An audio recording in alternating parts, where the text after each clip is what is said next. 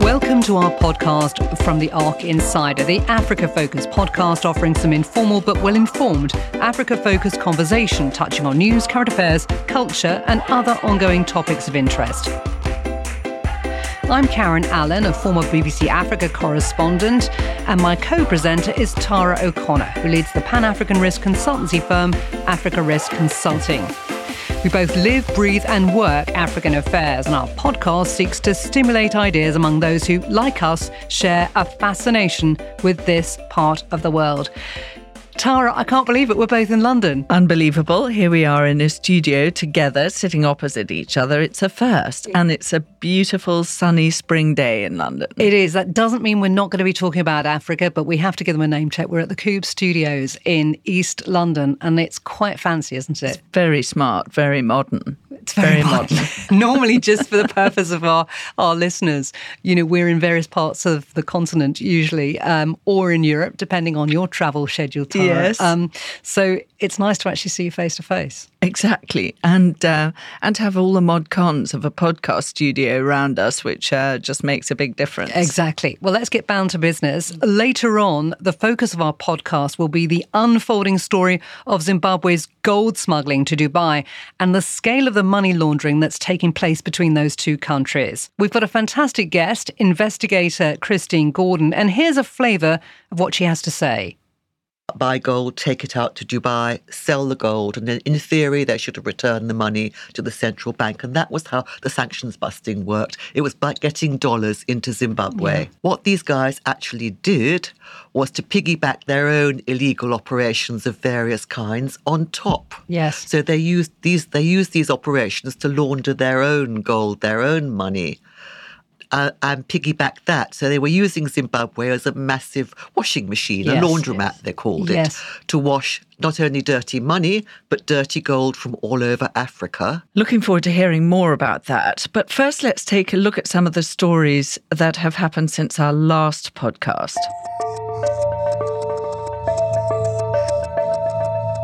President Biden making it official now. He's running for re election in 2024. His campaign posting a video on the internet today with the news. SpaceX's Starship, the most powerful rocket ever built, took off from a launch pad on the coast of South Texas this morning. The uncrewed rocket exploded mid-air shortly after liftoff. Singer, actor, and activist Harry Belafonte has passed away at the age of 96. He wanted to be remembered not just for his work as an artist, but as a champion of social justice. Hello and welcome. We start in Sudan, where more than two dozen countries have been evacuating their citizens from the capital Khartoum as fighting between two rival armed groups continues. Most of those being evacuated are diplomats and their families. Spain, Germany, and Italy are among other countries still evacuating people. The US and UK have already flown diplomats out, as well as Canada.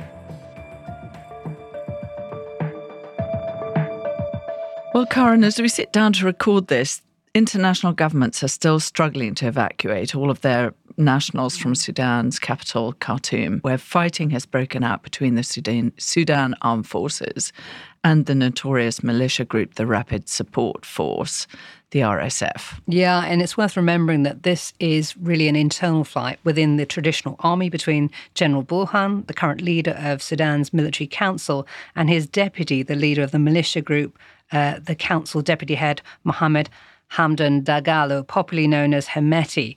Now, Hemeti's Rapid Support Force was created by the ousted General Omar al Bashir. Remember, Omar Bashir, basically military dictator uh, in power for 30 years. Um, the Rapid Support Forces were previously the Janjaweed that right. operated across Darfur with incredible impunity. Um, spent a lot of time there and seeing some of the human rights abuses on the most atrocious scale. As a result, Omar al Bashir ends up uh, being indicted by the International Criminal Court on uh, genocide and war crimes charges. But the res- the unfinished business, if you like, of that of that conflict is coming up to rise Absolutely, here. You're totally correct. This is, I mean, the the Janjaweed or the Rapid Support Force was actually set up by Omar Bashir as part of his divide and rule. Exactly. And now it's coming home to roost, if you like. Yeah, absolutely. Um, and this is the long tail of the Bashir, uh, of the Bashir, end of Bashir's rule in, in effect. And the two sides in this conflict, the official army and the rapid support forces, I mean, the leadership of both of those were once allies and they've now broken away. Absolutely. And it really, the central, the central fight was because of disputes about how they should unify as a force, which would ultimately lead to civilian rule. So they were to become a unified force and then step out and become part of a new democratic government, which now looks less and less likely. Yeah. So we're moving more towards civil war rather than uh, rather than actually it's a real interruption to that democratization process. And the sort of scenes that we're seeing coming out of the capital, Khartoum in particular, um, are really quite staggering. The siege of the airport, the National TV Centre, all of these are classic centres for, for a military conflict coup. and for a military, coup, military coup, exactly. coup. So it's definitely it's both sides. It's the Rapid Support Force and it's Burhan versus Hemeti uh, to try and uh, take control of the country. And what's lost in all of this is obviously the democratic uh, pressure pressure groups that over the past few years have actually brought the country to a standstill demanding uh, civilian and democratic rule. Lots of external players here, Taras. Talk us through that because, in a way, this is a, a proxy fight with other regional players um, basically wading in. Absolutely. Burhan is believed to be backed by the old Islamist order, General, you know, Bashir's uh, supporters trying to get control. Don't forget the military and the economy are completely interlinked. It's a very rich, um, you know, lots of government business was done by the military. So it's kind of holding on to that. But also, um, that group is supported out from externally from Egypt. Whereas Hemeti has got strong links to Russia, and we've been following the development of the the mercenary group, the Wagner group, and certainly there are close links between Hemeti and and Russia. He he went to visit Russia, I think it was in February last year. I think certainly he's got military uh, material that the Sudan Sudan uh, armed forces don't have. Um, they've They've got the planes, haven't they? They've, They've got the the aeroplanes. planes. They but- have planes, And they've got sort of, uh, sorry, they've got some anti-aircraft capability, presumably Yes. from the Russians or yes, from the United absolutely. Um, and they are, you know, they've got, you know, the you know the RSF as they the Rapid Support Force is visibly better kept than the Sudan Sudan Armed Forces. They've Yeah. got better equipment, and in fact, some of the Sudan Armed Forces have been crossing out to join you know so there's going to be a lot of floor crossing if you Yes, like yeah. uh, to see you know to whoever gains the upper hand but from what we hear um, the Sudan armed forces with the air air power Mm-hmm. has uh, got the upper hand but unfortunately fighting is breaking out in the eastern Darfur as well Yeah. so you know the spread of violence is not a good sign Yeah, and as you say, the evacuations that we're seeing, you know, it always gets the headlines, doesn't it, when diplomats get evacuated, but the poor Sudanese are stuck in the middle. Yes, Um, absolutely. Six million people in Khartoum, uh, w- with increasingly no electricity, no uh, no water, and difficulty getting food, and trying to get home to the, their villages to try and be able to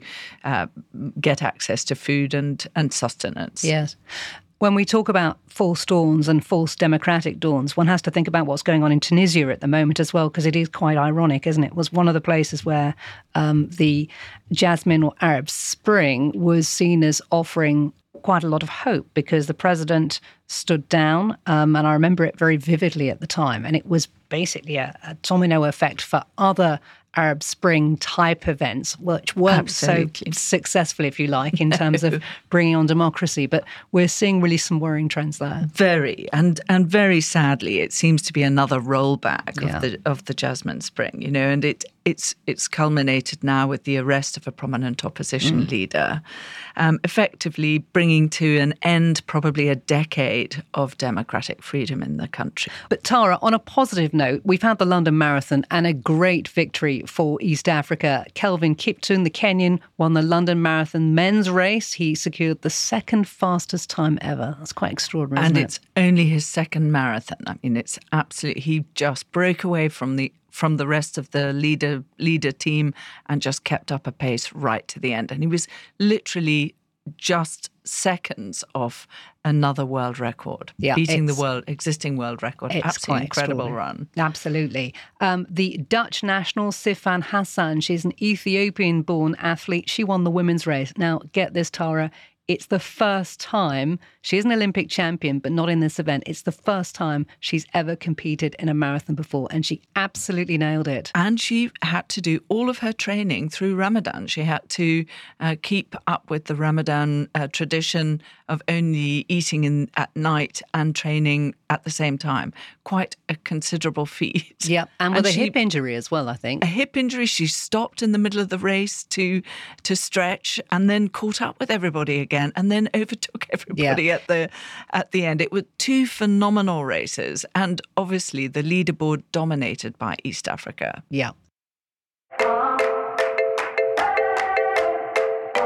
You're listening to The Arc Insider with Karen Allen and Tara O'Connor. Our guest on this week's podcast is an investigator and writer, Christine Gordon, who's also a consultant to Africa Risk Consulting, and who most recently has taken a, undertaken a major investigation into the illicit gold trade in Zimbabwe, its links to the country's central bank, and in the involvement in, of Dubai as a major money laundering capital for gold and basically dirty money coming out of Africa. But prior to that, Christine has consulted for the UN, investigating the breach of diamond sanctions in Angola, as well as carrying out other critical due diligence work. So, Christine, welcome to the Arc Insider. Thank you, Tara. Pleasure to be here. And we're here with Karen Allen, who's over from uh, South Africa. And so, three of us in a studio, probably for the first time. Absolutely. And it's Indeed nice it to be, it's nice to meet you. And it's nice to all be in the same room. Christine, the focus for today's podcast is the investigation you conducted into the illicit trade in gold in Zimbabwe. Now, it's a story involving a complex web of characters, many of them familiar faces in the shady world of money laundering across Africa. And they move millions of dollars of gold out of the country illegally and obtain laundered dollars in return that then get pumped back into the country and into the pockets of a corrupt elites. Of course, Zimbabwe needs dollars to function because its own currency is practically worthless. And we'll go into the mechanics of what's happening in just a moment with you, Christine, because I know it's complicated. But importantly, this story might be vaguely familiar to some of our listeners because your work was subsequently picked up by international journalists, including colleagues at Al Jazeera, who've produced a, a gripping documentary series about members of the gold mafia, as they've described it. But your work really did lay the foundation for that and it exposes an extraordinary culture of impunity in Zimbabwe, perpetrated by both Zimbabwean and foreign nationals. So, Christine, let's go back to basics. How does a country like Zimbabwe, which is subject to Western sanctions, obtain hard US currency? And where does the gold trading fit in? So gold is Zimbabwe's chief source of foreign, only source of foreign yeah. currency apart from tobacco. Mm. It is the principal source, and it's worth maybe two billion dollars a year at the moment on the legally yes. legal exports. But a few years ago, Zimbabwe was in a much worse situation. Its gold was disappearing much more extensively than it does today, and they set up what effectively a laundering system whereby uh, originally Kamlesh Patni um, and Ewan Macmillan were tasked with take with mopping up illegal gold, yeah. taking it to Dubai, selling it, and bringing back hard cash to Zimbabwe. That was the theory. I believe that Patni is the person who proposed this because he proposed something very, very similar in Kenya. And he's a which, well-known figure Which turned in Kenya, out to yeah. be a complete fraud, mm-hmm. which in, in fact, he proposed this so that Kenya could earn foreign exchange at a very difficult moment in its political life. Mm-hmm. But they didn't get the foreign exchange, they didn't get the gold. He was buying gold that was brought in from all over Africa. Mm-hmm selling it for foreign exchange, but the foreign exchange disappeared into his own companies, as it has been doing in Zimbabwe. Yes. So this is the mixture as before. So not good for Zimbabwe in the first place. And as a sanctions busting concept, I think they should have checked out Patni's history first. Yes. Yeah. Ewan Macmillan, the other launderer, is well known to, the, to Zimbabweans. He's lived there all his life. He's been to jail a couple of times for diamond for gold smuggling. Sorry, mm-hmm. not diamonds. Yes. And then he also undertook this same kind of smuggling uh, taking the gold, mopping up gold, taking it out to Dubai, selling it for foreign exchange, taking it back to the Central Reserve Bank of Zimbabwe. And in theory, that should have provided extra foreign exchange.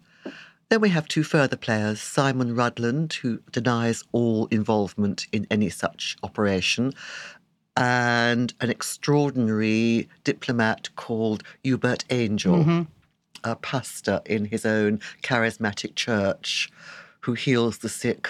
A Zimbabwean A diplomat, just to be clear. He, is, a Zimbabwean he diplomat. is a Zimbabwean interna- uh, diplomat with a with a roving role representing Zimbabwe to the USA and Europe, and he also has multiple businesses here in the UK. What's interesting about this entire scheme is that at its heart is the Reserve Bank of Zimbabwe, the central bank. Yes. And now, how how does the Zimbabwean Reserve Bank actually feature in this in this money It- well, laundering scheme? in two ways.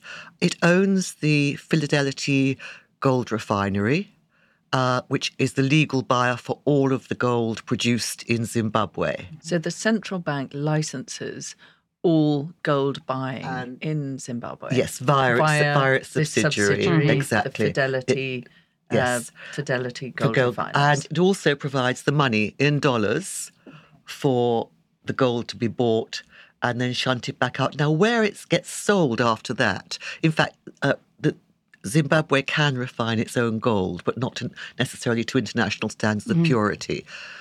So, uh, where the gold goes after that is not entirely. South Africa is one point, not entirely known. Uh, but the second operation, the illegal operation, they were given, all these guys were given buying licenses for gold by Fidelity, and they're allowed to bring in dollars, buy dollars, bu- buy gold, take it out to Dubai, sell the gold, and then in theory they should have returned the money to the central bank. And that was how the sanctions busting worked. It was by getting dollars into Zimbabwe. yeah. What these guys actually did was to piggyback their own illegal operations of various kinds on top. Yes. So they used these they used these operations to launder their own gold, their own money. Uh, and piggyback that. So they were using Zimbabwe as a massive washing machine, Yes. a laundromat, they called Yes. it, to wash not only dirty money, but dirty gold from all over Africa, and then take it back out to Dubai and bank it. That means that means they unwitting, probably unwittingly involved the Reserve Bank. The Reserve Bank was unwitting, not the guys who were doing it, Mm. Yeah. obviously. Um, and the Reserve Bank has actually been used as a massive washing machine for dirty money. Just to be clear, a reserve bank is there for the purpose of the money supply, of fiscal Yes. policy, Yes. and, and being in charge of foreign currency. Exactly. what it was doing was illegal. In any other country, in, in, in most countries in the world, what the Reserve Bank was doing, getting involved in this kind of enterprise, Yes. is, is that illegal? Oh, um, mm.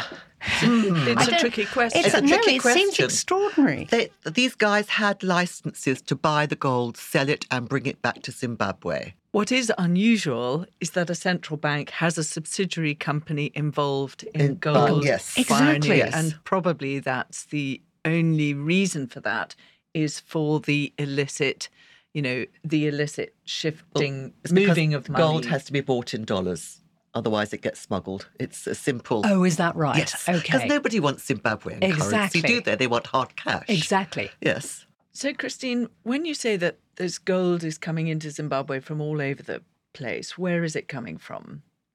It's coming from the DRC, mines in the east of the DRC. It's coming from possibly South Sudan, which is really bad news. Uh, it's coming from really anywhere that has gold. I mean, these people were talking about having offices in Ghana, in Angola, which has some artisanal gold.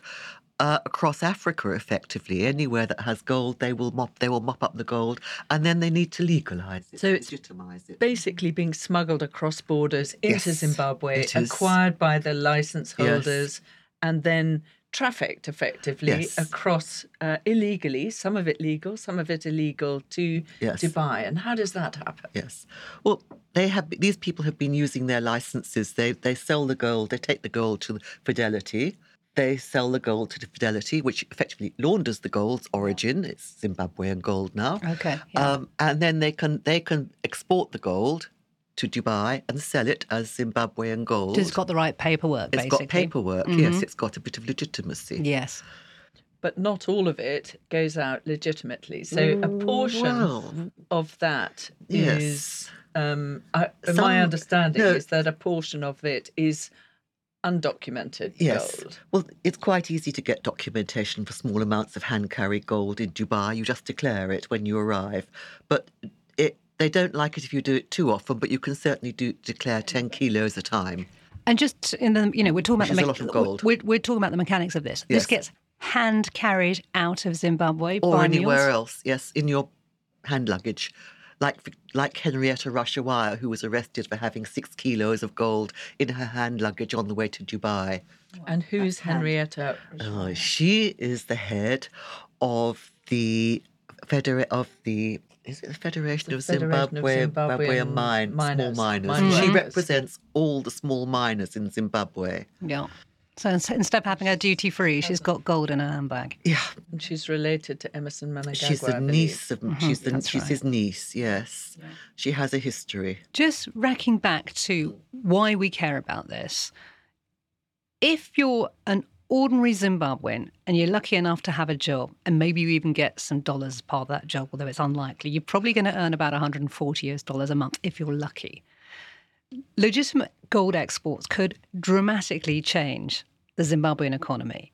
But ultimately, none of this money, none of the resources is benefiting your ordinary person on the street. It's very likely that very little of it is benefiting the ordinary person on the street because so much of it is being sucked up by the by, by the players who want to circ- who have been set up to circumnavigate sanctions, who actually take all the benefit of the gold.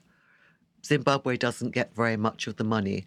Um, what they do get, we don't have an accounting for. Let's say um, we don't know where it goes. Yeah. It appears it appears that it may be headed towards very high-profile dignitaries. And I suppose the obvious question, if I was explaining this to my mum, the obvious question is how are people able to get away with it? Because there are some names of individuals involved in this gold smuggling ring, which are really familiar. You've mentioned Kamlesh Patni, the Kenyan national. He was involved in the Goldenberg scandal, a similar enterprise, as you say, in Kenya. How how come this is able to happen? What does it? But what does no- it? there's been no police complaint against them. They are happily ensconced in Dubai, most of them, or South Africa, or Zimbabwe, or a combination of all three of those places. Um, if there's no investigation, there's no arrest warrant, have they committed the crime? They haven't been charged with anything yet. The By the assumption is they can just yeah. The assumption they is they can pay the pay the pay their way. and the and the interpretation is they can very easily pay their way out of trouble. Uh, and that they ha- they can bribe people inside banks to launder money, to launder documentation. They know how to manage the systems to get away with it effectively, how to manipulate paperwork. Exactly, and I would I would add to that, uh, Christine, wouldn't that Zimbabwe doesn't uh, for, has gone on for such a long time. Zimbabwe's problems and its economic um, bankruptcy, effectively, has gone on for such a long time that there is very little in international interest in Zimbabwe except around election times. That's so true. And so Yes. it's, you know, so this kind of activity goes unnoticed because it's a country mm-hmm. that has got little notice. Mm-hmm. That's true, but but it's just arrived on the this problem has just arrived on the world stage because it now exposes the it, the involvement of Dubai as a destination. Now, Dubai has been considered as a long time to be a money laundering center, a diamond laundering center, a gold laundering center, um, a place with laws but no enforcement. Uh, and FATF had them on a grey list for a very long time. It's the Financial Action Task Yes, Force. It yeah. is, yes. Um, uh, 2020, they reduced their interpretation of Dubai. They said they were becoming compliant in certain areas. I think with what this program has opened up is how non-compliant, how not non-compliant exactly, but how lacking in interest uh, they are in the sources of gold, for example. Yeah. There's no there's no un, unlike for diamonds where there is a certificate of origin even if it is flawed there is no there are no certificate of origins for gold Yeah. there is the OECD guidelines for importing gold from conflict zones Yes. it doesn't apply to Zimbabwe and maybe it's you know maybe it's time to open up that those systems so that you have to have a certificate of origin for gold of some Like you do with as diamonds, well yes the Kimberley Though process it's flawed it it but it but it catches it catches a good proportion of Yeah. what's going on what problem it makes for businesses doing business with um, not just Dubai, but businesses doing business with Zimbabwe Oh, as yes. a as an exporter, say from the US or from the UK or from South Africa into Zimbabwe, you can legitimately expect to be paid in US dollars. Yes, but how do you you can. determine that those dollars are and not now washed? suddenly you may be being paid by the proceeds of crime. Absolutely. And that leaves you in a very, very difficult position if you're a major company. What does that mean? Does it implicate you directly? Yes. Yes, you're you're you're part you become unwittingly part of the money laundering chain. Yeah. You're the final destination for the laundered money. Does that mean then, so the the anti the, the, the anti-corruption rules, the very rigorous anti-corruption rules we have here, we have in the UK, we have in the United States, uh, in other um, in other territories, that they actually could be applied to someone doing trading in Zimbabwe who finds themselves foul of this these kinds of uh, uh, yes, I would imagine there could be Yeah. uh, on on the strict interpretation of the law. Yes. And further, you know, the Dubai, the sourcing of Dubai gold, you know, the users of gold, the end users of gold for jewelry and all of that are worldwide. just as we sort of draw these stands, Strands. To, all, yeah, we draw these strands together. I talk to people based across Africa and said we were doing a podcast about gold and gold smuggling in Zimbabwe and the start all about corruption again and the eyes rolled because there is this sense that nothing can be done about it. You've nodded towards the possibility of having some kind of regime similar to the diamond regime um, to be able to clean up this whole process. I mean, wh- what what would be your aspiration to try and deal with this problem? What would you like the international community to do for people listening to this podcast who basically hold their head in their hands and say, "Well, tell us something different," because there is this feeling that that that actually it goes on. There's nothing that can be done about it. Well, I, I think some kind of extension of the OECD guidelines would be a starting point. What are those? They are the guidelines that say that you must be able to trace gold from conflict areas from the mine of origin. Yes. Like all these systems, you know, it can be all systems can be cheated, and it does get cheated, but it's a starting point. And the ba- the gold has to be bagged and tagged with the point of origin. And there are now technological methods for actually monitoring Yes. the movement of, of gold um, and GPS navigation. All these things you can you can you can actually seriously tag gold Exactly. from where it started, or, or at least from where it was bagged, um, and, and move it that way. So you you get more control. I don't think I don't know that hundred percent. I think sort of human greed and ingenuity is rather likely to get around any controls that you can put in place. But a, a, a higher percentage of controls, and Dubai would have to be in the forefront of initiating this to, to save their own reputation, because Dubai's reputation has now been laid on the line yet again. Last time it was diamonds, this time it's gold. Yeah. Seems a perfect, Perfect moment place to pause. to end. Thank you so much, Christine Gordon. Fascinating. Thank you very much for interviewing me, Karen. Thank you very much, Thanks, Tara. Great to Always have a on pleasure. You've been listening to Arc Insider with Karen Allen and Tara O'Connor. If you're interested, ARC publishes country risk briefings on 22 countries around the continent. You can subscribe to these at info at africariskconsulting.com. If you enjoyed this podcast, please do let us know. You can use the same address and do feel free to share our podcast on social media and amongst friends. This podcast is a Karen Allen International production. Bye for now.